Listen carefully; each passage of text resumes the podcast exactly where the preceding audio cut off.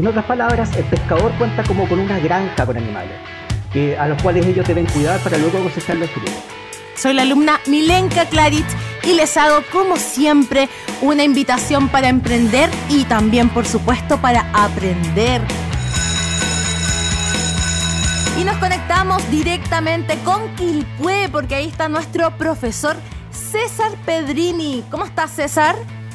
Hola, buenas noches, Mila. Un saludo a todos y a todas que nos escuchan, especialmente a mi hija que mañana cumple 24 años. Te amo, cariño. Oye, pero saludos a tu hija. ¿Cómo se llama, por favor? Almendra, mi amor, te amo. Ahí nos Almendra. fin de semana para el cumpleaños. Oye, qué lindo. Un saludo para la Almendra, entonces, que cumple 24 años de su papá, César, y también de todo el equipo de la Academia de Emprendedores de ADN.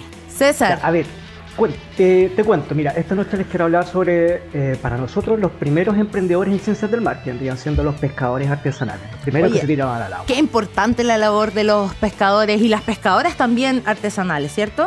Exactamente, son eh, los pescadores artesanales, son aquellos hombres y mujeres que trabajan en la extracción de recursos pesqueros, ya sean algas, peces, mariscos, pero siempre en las primeras 5 millas de la costa de Chile, que es la que está reservado solamente para ellos.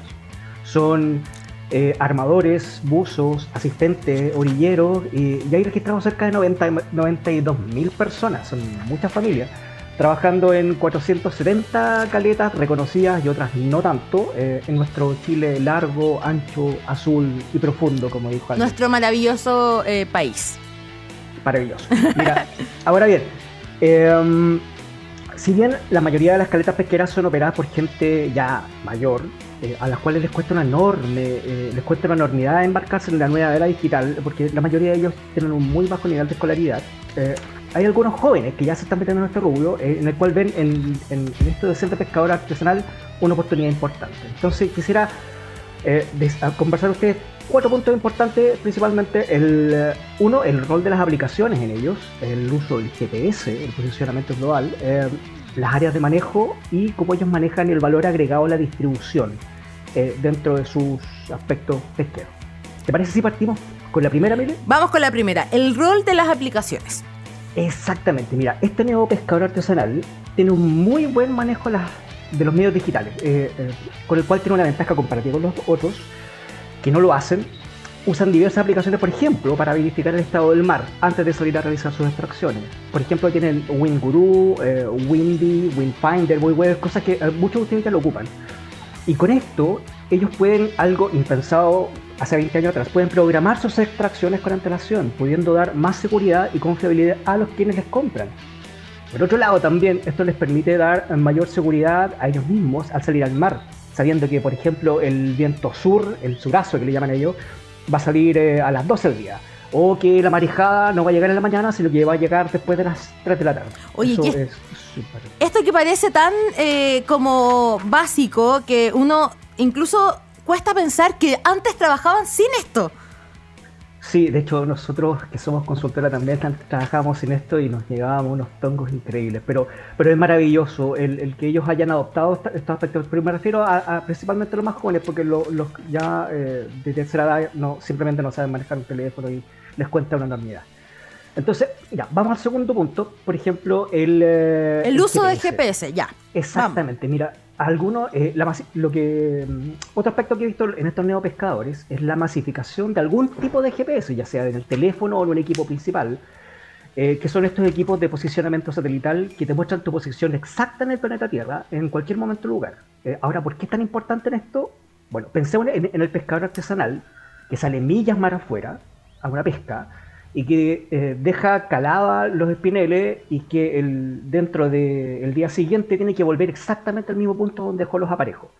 Ahora, por lo general, eh, los más viejos algunas veces llegan al lugar porque se la saben y otras veces no llegan y pierden los aparejos. Wow. Entonces, ¿qué pasa con el este GPS? Eh, ahora ellos dejan marcado el punto donde lo dejaron y vuelven el día siguiente exactamente donde estaban y entonces es un, avance enorme para ellos. Y un avance económico también, de ahorro, Exactamente, precisamente porque no pierden eh, combustible en buscar dónde están los aparejos y tampoco pierden los aparejos. Entonces, ella es una enorme ganancia para ellos. Este equipo valen más o menos 130 mil pesos hacia arriba, eh, los más baratos, los GPS y GPS. Pero si ellos tienen más recursos y gastan más de 200 mil pesos, podrían comprarse inclusive un ecosonde que ya viene con GPS y el ecosonde les permite además eh, ver los bancos de PS de manera más precisa y mucho mejor para ellos, que es parte de su rubro. Maravilloso. Vamos con, el tercer lugar, las áreas de manejo, ¿no? Hoy, esto es maravilloso. Em, otro cambio dentro del paradigma pesquero es el eh, alto desarrollo que tienen las áreas de manejo y explotación de recursos bentónicos.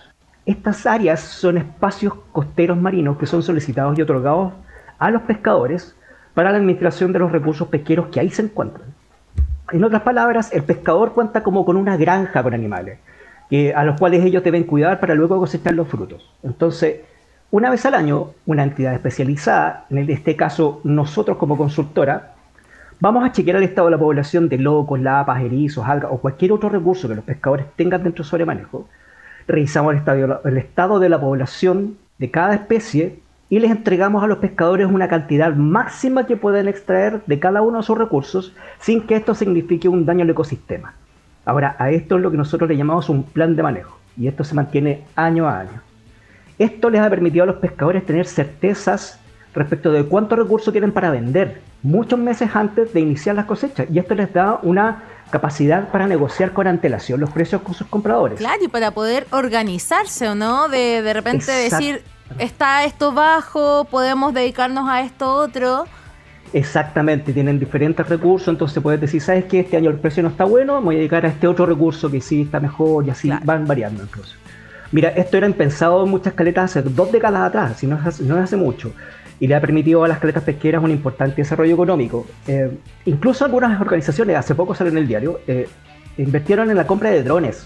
Claro. Y se están capacitando para tener licencias de piloto y así vigilan las áreas de manejo por aire, es decir, los pescadores salen de su paradigma de navegantes y ahora pasan a ser pilotos aéreos. es simplemente maravilloso. Si tú estás escuchando esto y te dedicas a, al área, eh, a esta área y te gustaría contar con la asesoría eh, de Vitecma, eh, pasemos el dato www.vitecma.cl. Maravilloso, sí, sí, ahí mis jefes van a estar felices con eso. Oye, ya vamos al tema del valor agregado antes de que se me acabe el tiempo, rapidito. Los neopescadores artesanales han comprendido también que es mucho mejor vender los recursos que extraen con valor agregado. Es decir, no vender el pescado del bote directamente, sino que ponle tú limpiarlo, filetearlo, ponerlo en un lindo envase de calidad, congelarlo y ya vender algo, algo más producido. De esta forma el trabajo de los mismos pescadores se valoriza y dura mucho más de un día. Claro. Con ello, eh, gana más, que, eh, más por cada unidad extraída y no pierde el producto en, la cadena de producción. Incluso algunas caletas ya se están tramitando incluso la denominación de origen de algunos de sus recursos principales. Y eso significa un, salto importante dentro de su cadena productiva. Y, hablando, y hablando de la cadena productiva, incluso algunas caletas, voy a hablar de la distribución ahora, hoy, algunas caletas el quinto y último punto, para no molestarlos más. Eh, hablando de la cadena de producción, algunas caletas pesqueras han ido más lejos y se han saltado al intermediario, que era quien les compraba los peces u otros recursos para luego vendérselas a terceros. Entonces, ahora los mismos pescadores han asumido esa parte, ofreciendo directamente sus productos con valor agregado a restaurantes, cadenas de supermercados, lo que les permite ganar para ellos lo que antes cobraba el intermediario, acortando la cadena de distribución de los recursos. Varios, de hecho, incluso eh, utilizan sus cuentas de redes sociales, Facebook, Instagram, inclusive TikTok para ofrecer sus productos. Usted, no sé si alguno de ustedes, eh, métanse a, buscar a Reineta Flaca en Instagram o en Facebook. Voy, voy, voy. Es increíble, ella, ella vende muchísimo. Y, eh, sin ir más lejos, por ejemplo, tienen eh, algunas caletas pesqueras que, lo ven, que venden los peces en línea y te los van a dejar a la casa. Revisen en la página web pesca en línea, todo seguido, sin puntos ni yo, pescaenlinea.cl que son de los pescadores de la región de los ríos, y verán de lo que les estoy hablando. Esto es un cambio enorme para ellos. Y eh, dentro de la forma en que ellos mismos ven la vida, como los pescadores artesanales, y viendo que su trabajo no termina simplemente al llegar a la caleta, sino que termina muchísimo más allá. No, y que, y que lo que antes era solamente la extracción, hoy día es una cadena completa desde el mar a la puerta, como, de, de, los, de los usuarios. Oye, eh, César, eh, ¿Qué es lo que más te gusta de este neopescador o neopescadora? Lo que más me gusta de ellos especialmente es la visión a futuro, fíjate. la mayoría de los pescadores artesanales ya más viejos pensaban eh, principalmente en el día a día, ellos subsistían día a día. Sin embargo, estos nuevos pescadores artesanales ya tienen un planteamiento eh, a mediano y largo plazo. Y eso ya es bastante bueno para planificaciones, que es precisamente de lo que vamos a hablar la próxima clase, si es que el fútbol lo permite, eso sí, que es el el tema de acuicultura a pequeña escala, que eso ya es cuando el pescador eh, empieza a planificar cosas más a largo plazo y, puede hacer unas cosas distintas, que se lo voy a mostrar en la próxima clase. Maravilloso, entonces... Muchísimas gracias, César Pedrini, ingeniero en acuacultura de la Universidad Católica del Norte, profesional, investigador en, la consultora ambiental Bitecma. Que estés muy bien y nos volvemos a encontrar la próxima semana. Listo, nos vemos, cuídense. Chao, chao.